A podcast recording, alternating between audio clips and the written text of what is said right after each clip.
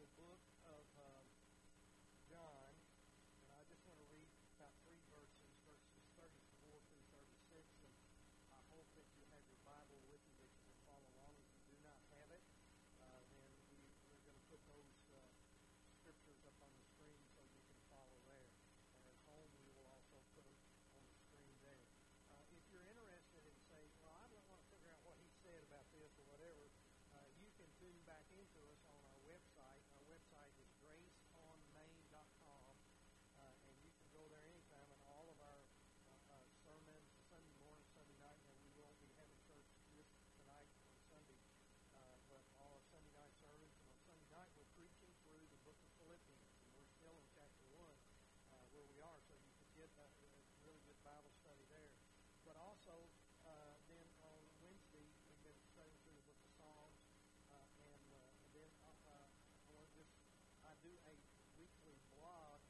On usually I do it on Tuesdays, and it comes on YouTube, and you can watch it on YouTube, or other things, and just something that uh, whatever the Lord lays on my heart for that week or whatever. So we started doing that when the coronavirus came, and now at one time we were doing five of those a day. And I, I've done I don't know how many of those blogs I've done now. I've done over a hundred, I guess it is. Uh, but you can continue on there. You can probably find something that you're interested in somewhere along there as you go through it. So let's read this together over in John chapter 8, 34 through 36. And I want to welcome you here, especially those who are traveling or those who are just coming through for the first time to be in our church. And I want to wish you a very happy 4th of July. And, uh, you know, this is what we celebrate today. We celebrate freedom. We celebrate freedom. And I, and I, I want to just simply say that I think about those families. Uh, I, I embedded in my mind uh, is I see those young guys uh, on D-Day and other places, places like uh, Pork Chop Hill in Korea, Hamburger Hill in in, uh, uh, in Vietnam. But I see those people, those guys on, on D-Day, getting off those boats and, and just going in, just being blasted. And I think about they ran for us. And, and, you know, why did they do that? They did that so you and I can be sitting here today to have the privileges that we have. Uh, and I, I, I, you know, I, I think what a what a thought it is, and the very things that they fought against.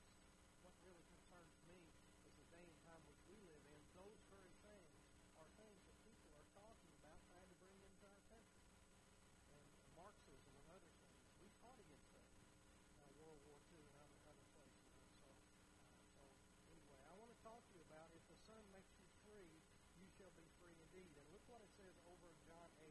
And I also want to do this. I want to put to, to rest some of the lies that the devil is trying to spread with his crowd this morning. So listen what it says in John 8, 34, start with verse 34 through 30.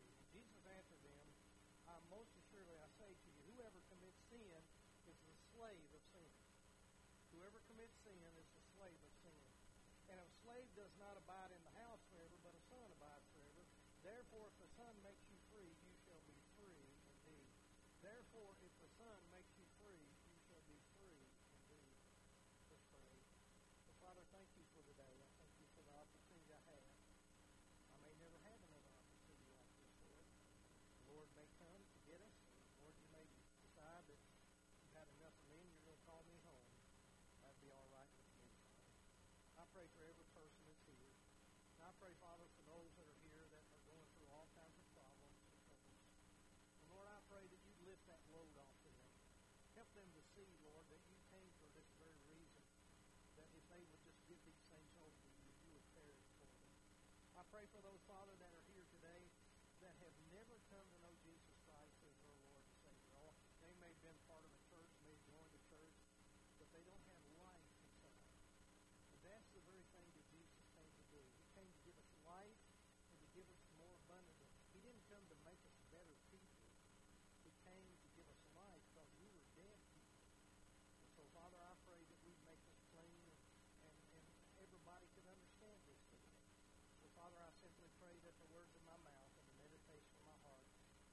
acceptable in thy sight. For you're our strength, you're our redemption, you're everything, and we can't do this without you.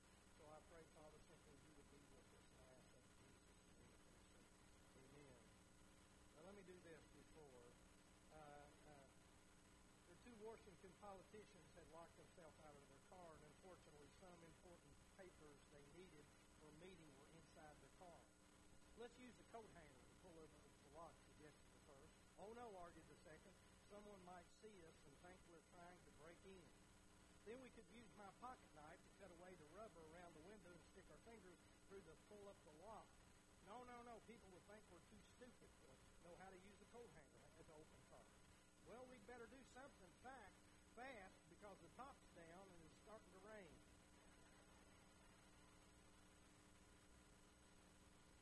I wish that was really true, but I'm afraid it is. You can see my opinion doesn't anyway. Anyway.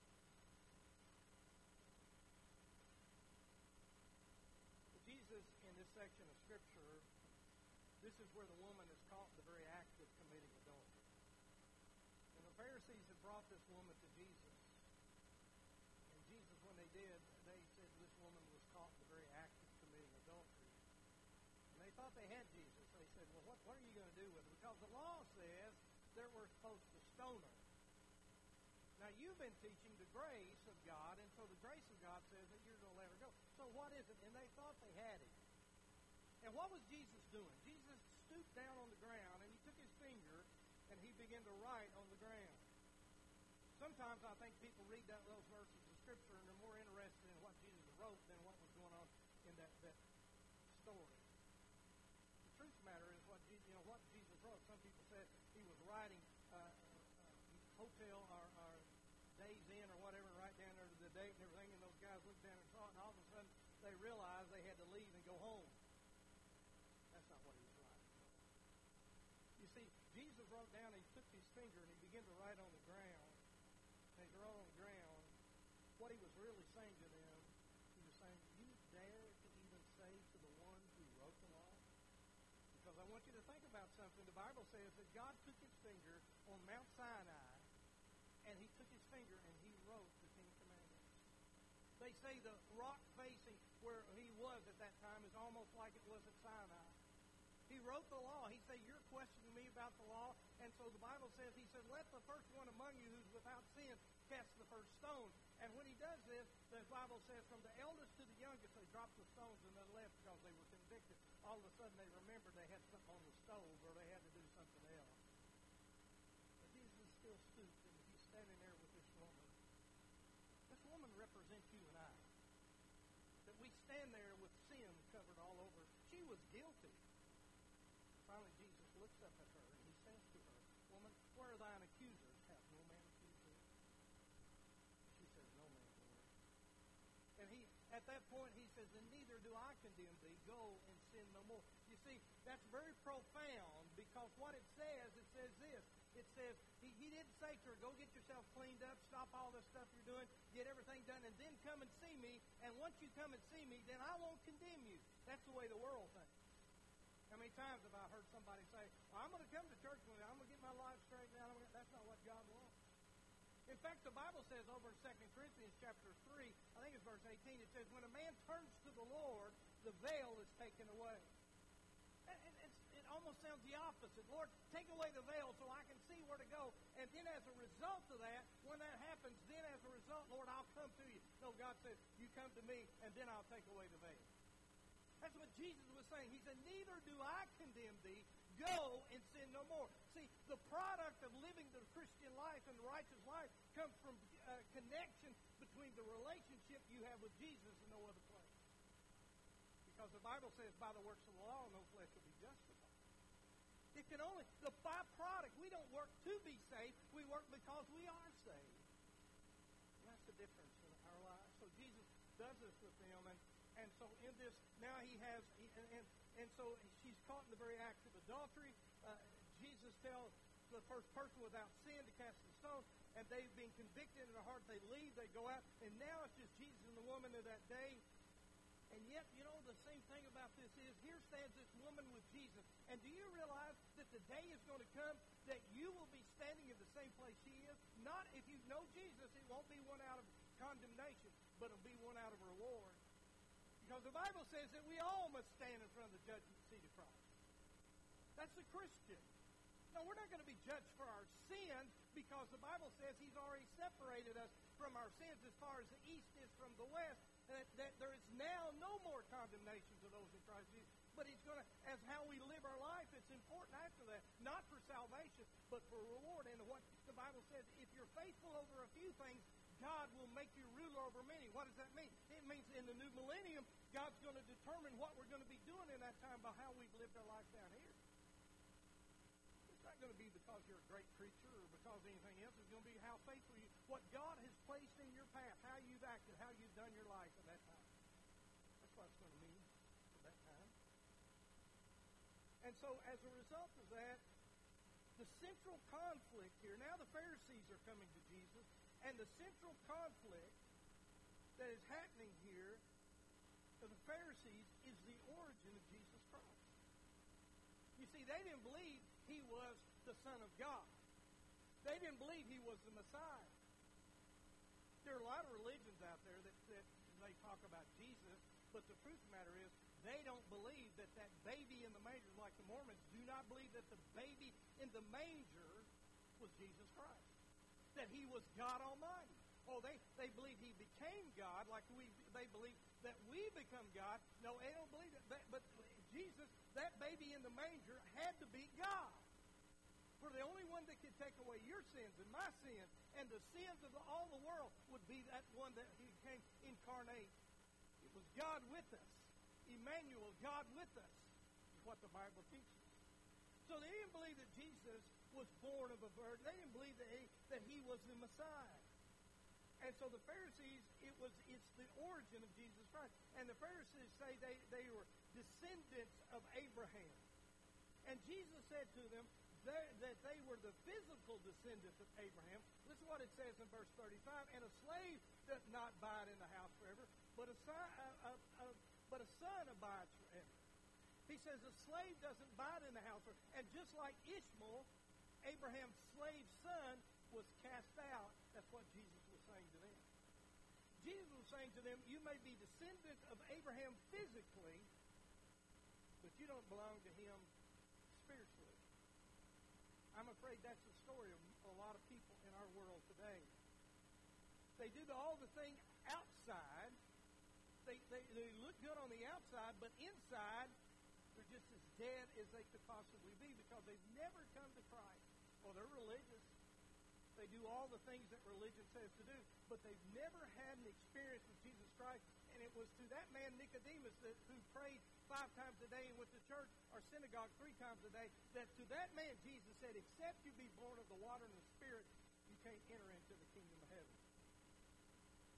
Jesus was saying to them, you may be descendants of Abraham physically, but they were not spiritual Abraham's sons because the same crowd was seeking to kill Jesus, God's son. Jesus said, You may be Abraham's seed, but you're not his children.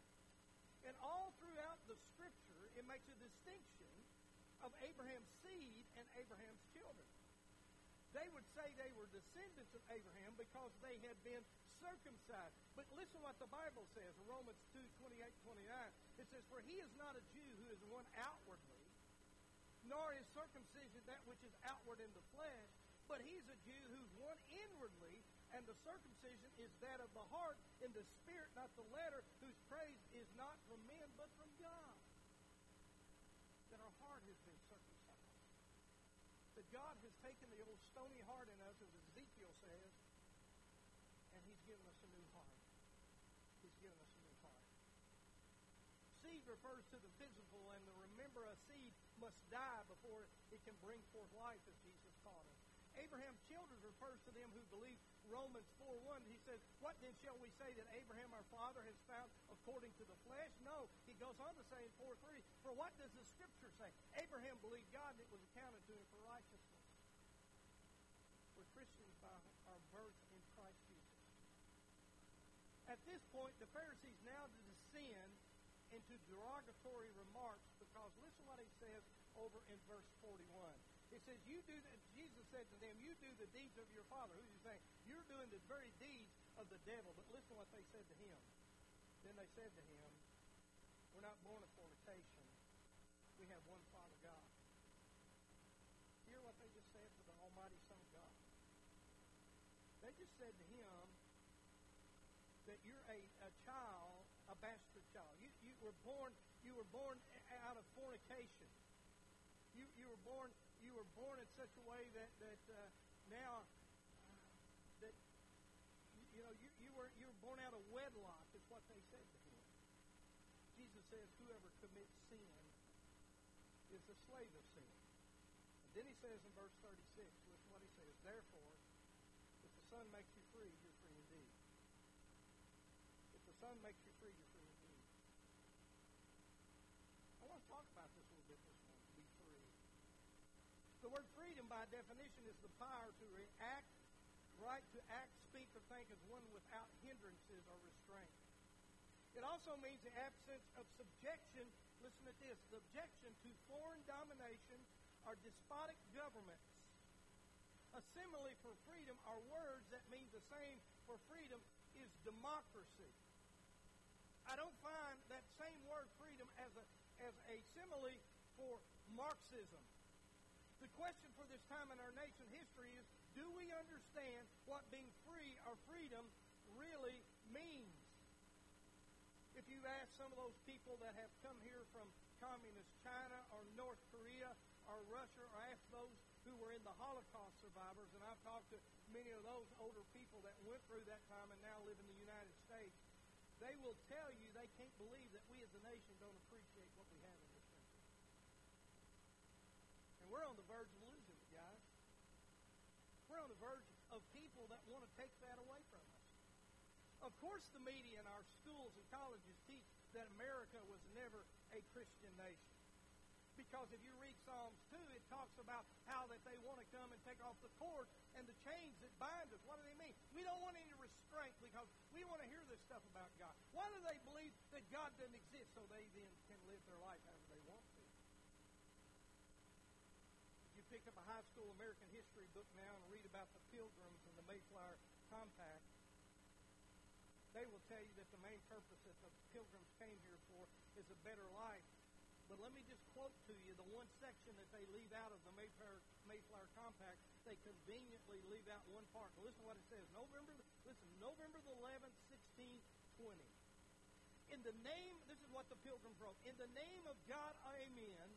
We whose names are underwritten for the glory of God and the advancement of the Christian faith have undertaken a voyage to plant the first colony.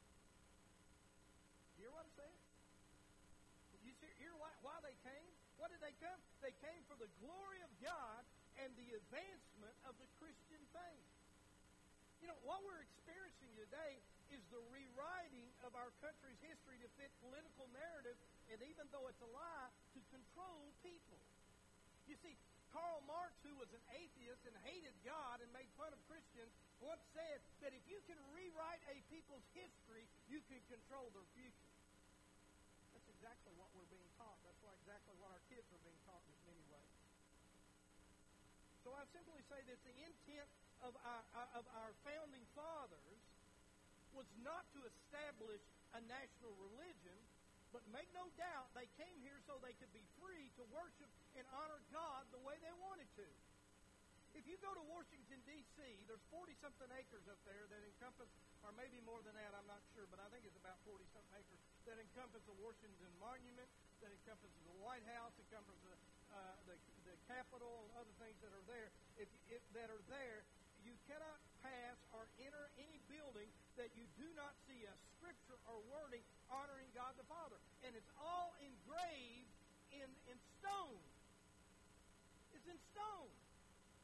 You see, you see statues of Moses in the Capitol building. You see the Ten Commandments written everywhere. And they're telling you and I that we're not a Christian nation. Now, the highest point on the mall, which is the Washington Monument in D.C., a building around the Capitol, the White House, the Washington Monument standing 555 feet, and on top of the Washington Monument, there is a, a, a, metal that is engraved on top, and guess what it says? It says, To God be the glory. That's what it says.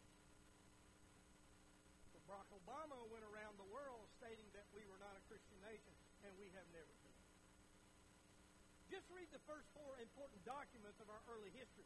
Uh, these, the Declaration of Independence, the Articles of Confederation, the Federalist Papers, and the Constitution, and see how many times the name of God, our Creator, is evoked in those, in those documents. Of the 56 men who signed the Declaration of Independence, almost all identified themselves as Christians, and all but one were Protestants. Half were students of divinity in their colleges. Benjamin Franklin and Thomas Jefferson, who they said were deists, were really members of the Episcopal Church. When they were deciding the type of government that we'd have, where did they, they, they where did they turn to get the type of government? They turned to the Word of God. Why do you mean, Lee? Look at Isaiah 33, verse 22. For the Lord is our what? Judge. What is that? That's the judicial Supreme Court. The Lord is our lawgiver. What is that? That is the, the, the, House of Representatives and the Senate, the legislative body. The Lord is our king. What is that? It's our president. We don't have a king, but we got a president. That's where they got that from. All three branches of government. So let me just share with you when some of these people say that we're not a Christian nation, and we were never formed to be a Christian nation. Let me just share with you some of the writings of some of those early founding fathers. Listen to what Washington, he referenced Jesus Christ as the divine author of our blessed religion. And in a circular letter to all the governors of America in 1783, the following prayer. Listen what he said. I now make it my earnest prayer that God would have you and the state over which you preside in his holy protection, that he would incline the hearts of the citizens to cultivate a spirit of subordination and obedience to government, to entertain a brotherly affection and love for one another, for their fellow citizens of the United States at large, and particularly for their brethren who are served in the field, and finally that they would most graciously be pleased to dispose us to do all justice, to love mercy, and to demean ourselves with charity, humility, and pacific temper of mind, which are the characteristics of the divine author of our blessed religion, and without a humble imitation of those examples in those things, we can never hope to have a happy nation, is what he said.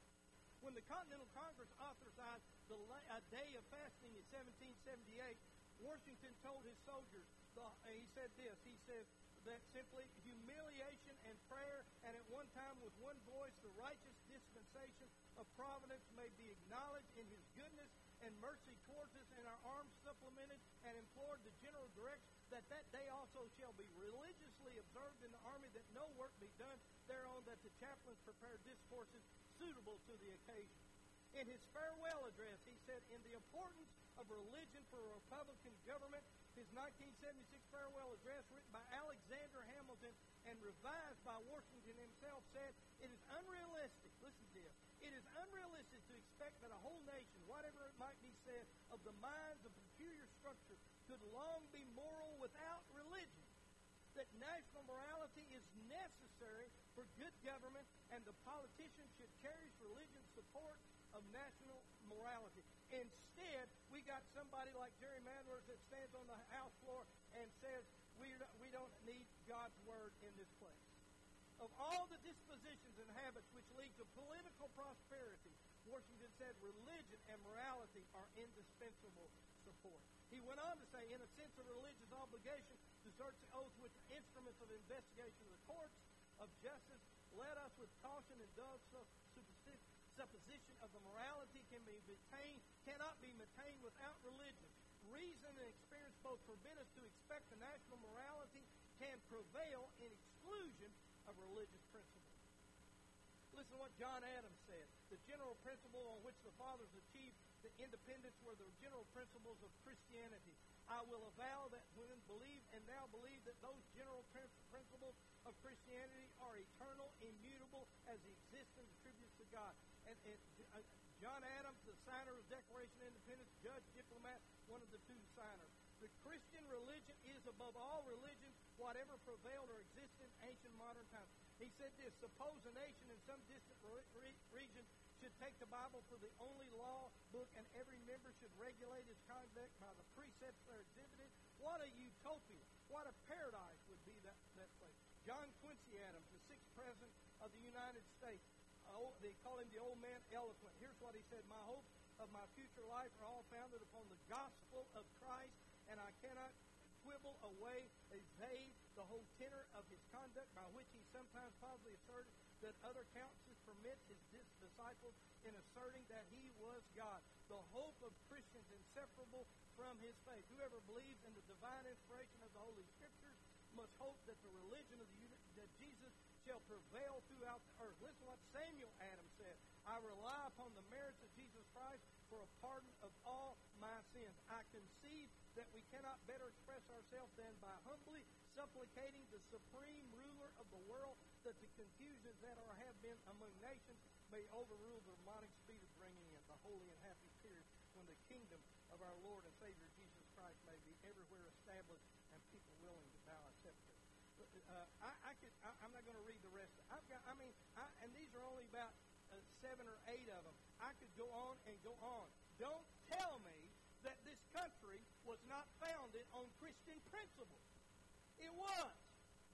And the men and the women of that time believed that. They believed. What was the number one textbook that they used during that time? It was the Bible. It was the Bible. And so don't tell me that it's not. That is a lie. That is a lie. And we don't we need to stand up to that. So you can see that yes, this country was founded on Christian principles, not humanistic lies. So on the 4th of July, as an American, we right now enjoy freedom that the rest of the world longs for. And yet many are not free. There are many people that live in nice homes, have good jobs, have all the advantages of a person can have in his life, yet when they lay down at night, they feel unaccomplished, insignificant, and empty on the inside.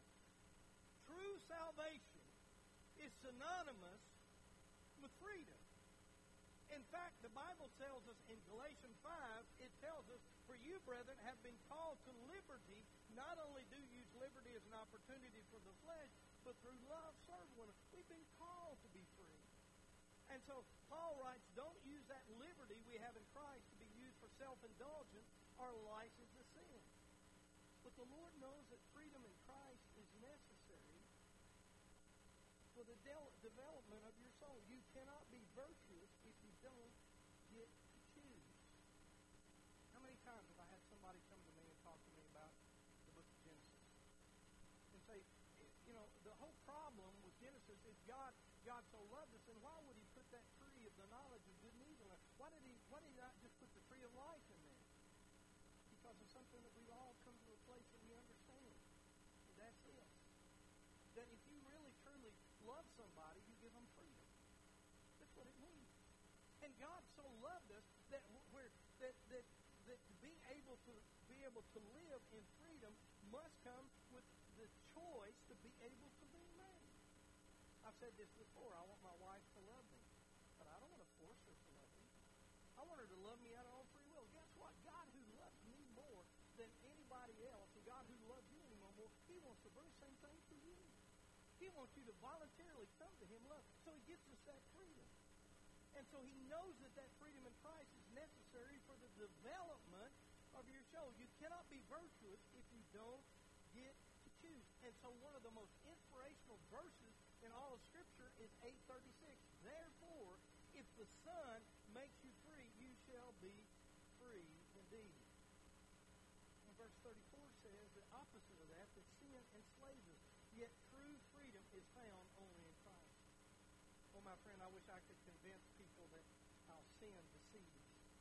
It promises freedom, but when it does, it's control and corrupts us and destroys us. Those who don't have faith in Christ are bound in sin. The world out here thinks they're free. They're not free. Bible says over in the book of Romans chapter 6, But God be thanked that though you were the slaves of sin, yet you obeyed from the heart that form of doctrine to which you were delivered. And having been set free from sin, you became the slaves of righteousness. Uh, he says also about spiritual death, he says, He who believes in the Son has everlasting life, and he who does not believe in the Son shall not see life, but the wrath of God abides on him. But the person who finds Christ finds freedom. Let me say it again. The person who finds Christ finds freedom. In John 8, verse, verse 12, listen what it says. Then Jesus spoke to them again, saying, I am the light of the world. And he who follows me shall not walk in darkness, but have the light of life. What Jesus was saying to the Pharisees speaks to us today. that they were not free physically because they were they were free physically because Rome was overpowering them, and they were not free spiritually. They were bound by the law. Verse 34 is the is in the present tense, so it's saying to us today that I say, whoever commits sin is the slave of sin. Immediately, it's in the present tense. If you're living in sin, you are the slave of that sin. If you continue a life of sin, you are the servant of sin. You know, I, I'm going to be honest with you. I doubt any of us can go through one day without sinning. We screw up. But you know what? I, I, one thing that the major difference in an unbeliever and a believer is this. The child of God, when he sins, he comes to the Father every day and he confesses that sin. 1 John 1 9, if we confess our sin, he's faithful and just to forgive us and to cleanse us of all unrighteousness. But the child of the devil will never do that. They don't believe in sin. They believe everybody's just good and they just go on. And, and this is the, thought of, of, of Romans 6, 16. Do you not know that to whom you present yourselves slaves to obey, you are the one slave to whom you obey, whether sin leading to death or obedience leading to righteousness. You heard me see, preach on this before. And the word obey there really is the Greek word hupotaio. And what does it mean? It means to put yourself under, to listen to to uh, uh, to have to have influence over. What is it in your life that's causing you to live the way you're living? The Son makes us free indeed. We don't have to be the servant of sin. John 1 4 4 says this if you are you are God, little children, have overcome them. Because listen to this, and we give the devil, devil too much credit. Greater is he that is in you than he that's in the world. Greater is he that's in you than he that's in the world. The Bible even tells us there's no temptation which is taken us, but which is common. But God will, God who is faithful, will with that temptation always provide a way of escape. There's always a way. We don't have to live that way, guys. That's what I'm trying to say. It says in John 5, verse 5, uh, verse 4, whoever is born of God overcomes the world. And this is the victory that overcomes the world. I, you know, we don't have to live in defeat all the time. That's why we read this thing up here every Sunday morning. I'm trying to get you to come to the place that comes from here down to your heart that you understand who you are. That the Bible says in 2 Corinthians 5.21 that he who knew no sin became sin for us that what? That we might become the righteousness of God in Christ Jesus. Do you understand that? That when you came to Christ, God in your bank account, you were you were bankrupt. God took that whole deposit of Jesus and put it in your bank account where that now I can literally say, I am the righteousness of God in Christ Jesus because of what he did. I can say that. Too many Christians accept defeat. And a failure is normal Christian life. We just believe we just we just go through life and we just fail, fail, fail, fail, and that's it. That's not right. But the Lord never intended for us to live like that. Let me say it again. The Lord never intended for us to live like that. These Christians don't understand that Christ has done for them. And they're just like I hold a, a story that when a baby elephant comes, it's just small. They take a chain and they take a chain around his leg. He, he knows he tries to pull on it and he knows he can't go. And yet, as he gets older and gets stronger, he can lift trees. He can do all this. All he has to do is move one leg, and that chain would completely out of the ground. But he stays there. Why? Because in his mind, what? He's still bound by that chain. That's the way some Christians live. Christians live like they're defeated rather than living victorious in Jesus Christ. That's what I'm saying to you. You don't have to live that way. The more I give myself over to Jesus, the more victory I'm going to experience, the more I'm going to come to the place and understand that. So let me ask you this question. Are you free? Just, just a moment. Are you free? Is there an emptiness in your life? Is there an emptiness in your life that you try to fill, but still there is a gaping hole that you know is there? Maybe nobody else knows about it, but you know that you're empty. Or maybe maybe you've gone to church all your life, but is there that empty? I'm not asking whether you're religious or. I'm asking you, is there a is there a gaping hole in your life? Is there emptiness there? If you try to fill it with different things, if you try to fill it with alcohol, and now that you're so gone with alcohol that that alcohol now is actually calling you. Is it drugs that you use to escape from the lack of purpose and feeling of insignificance, but now you, are sort of hooked to that and you, you can't avoid it?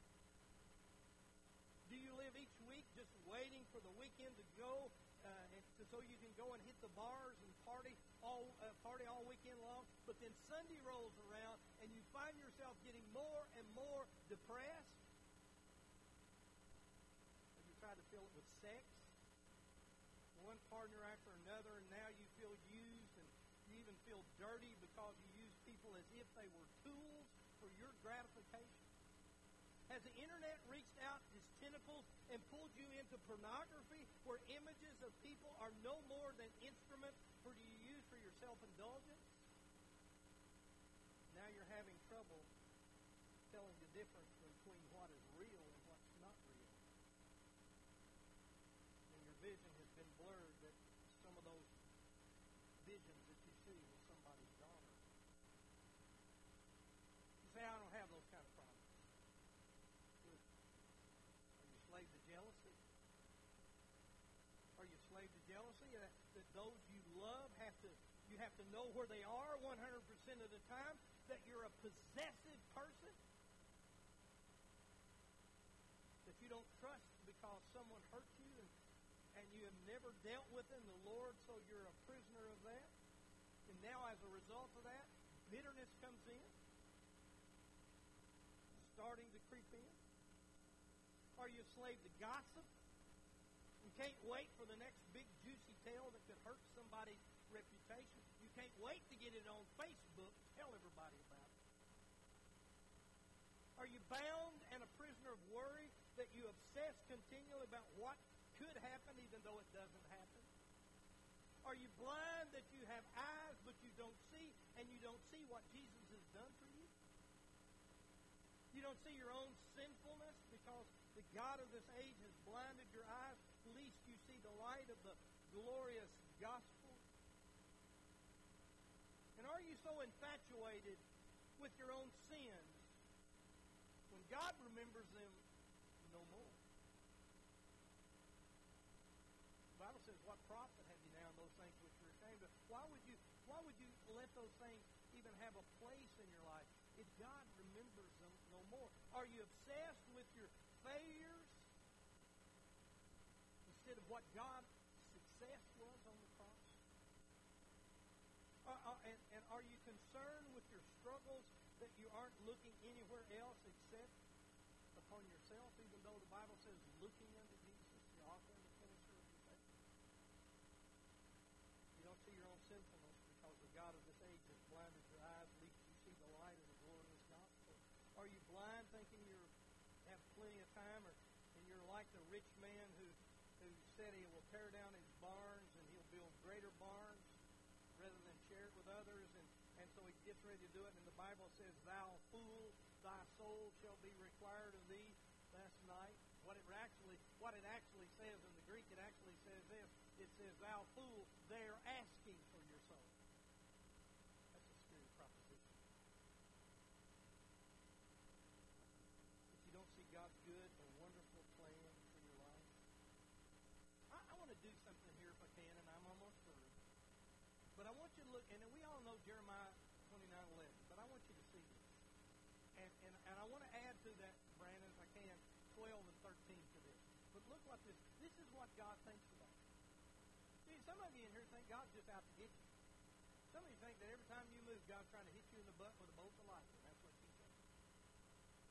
You know, you, you, you're on your way to work, and you have a flat tire, and all of a sudden it's raining, and you, you know, oh, Lord, just trying to do this to me, and then all of a sudden it starts to rain. You say, oh, Lord, that's a nice touch. Now on top of that, everything else is happening to me. No, God's not out. Listen, listen what this says. Listen what God says. For I know the thoughts. I know the thoughts that I think toward you. What are those thoughts that God thinks toward you? It says, the Lord thoughts of peace and not of evil. Of peace in your life, not of evil. This is what God wants to give you a future. A future. God's got plans for you if you'll just find it. He's got a course for you to run. If you can get there and get over there, and when he does that, man, you're going to find such significance and peace like you've never found enough a future and a hope. And a hope. Now, if you this, this if once you realize this, then look what the intimacy happens because you're intimate with the Lord now. You realize this. Look what it says in verse 12. Then you will call on me, what? And go and pray to me. And what does it say? I will listen to you. I'm going to hear you. Because we're so intimate with one another, I'm going to hear and listen to your prayer. And then look what it says in verse 13. It says, And you will seek me and find me when you search for me with all your heart and all your soul.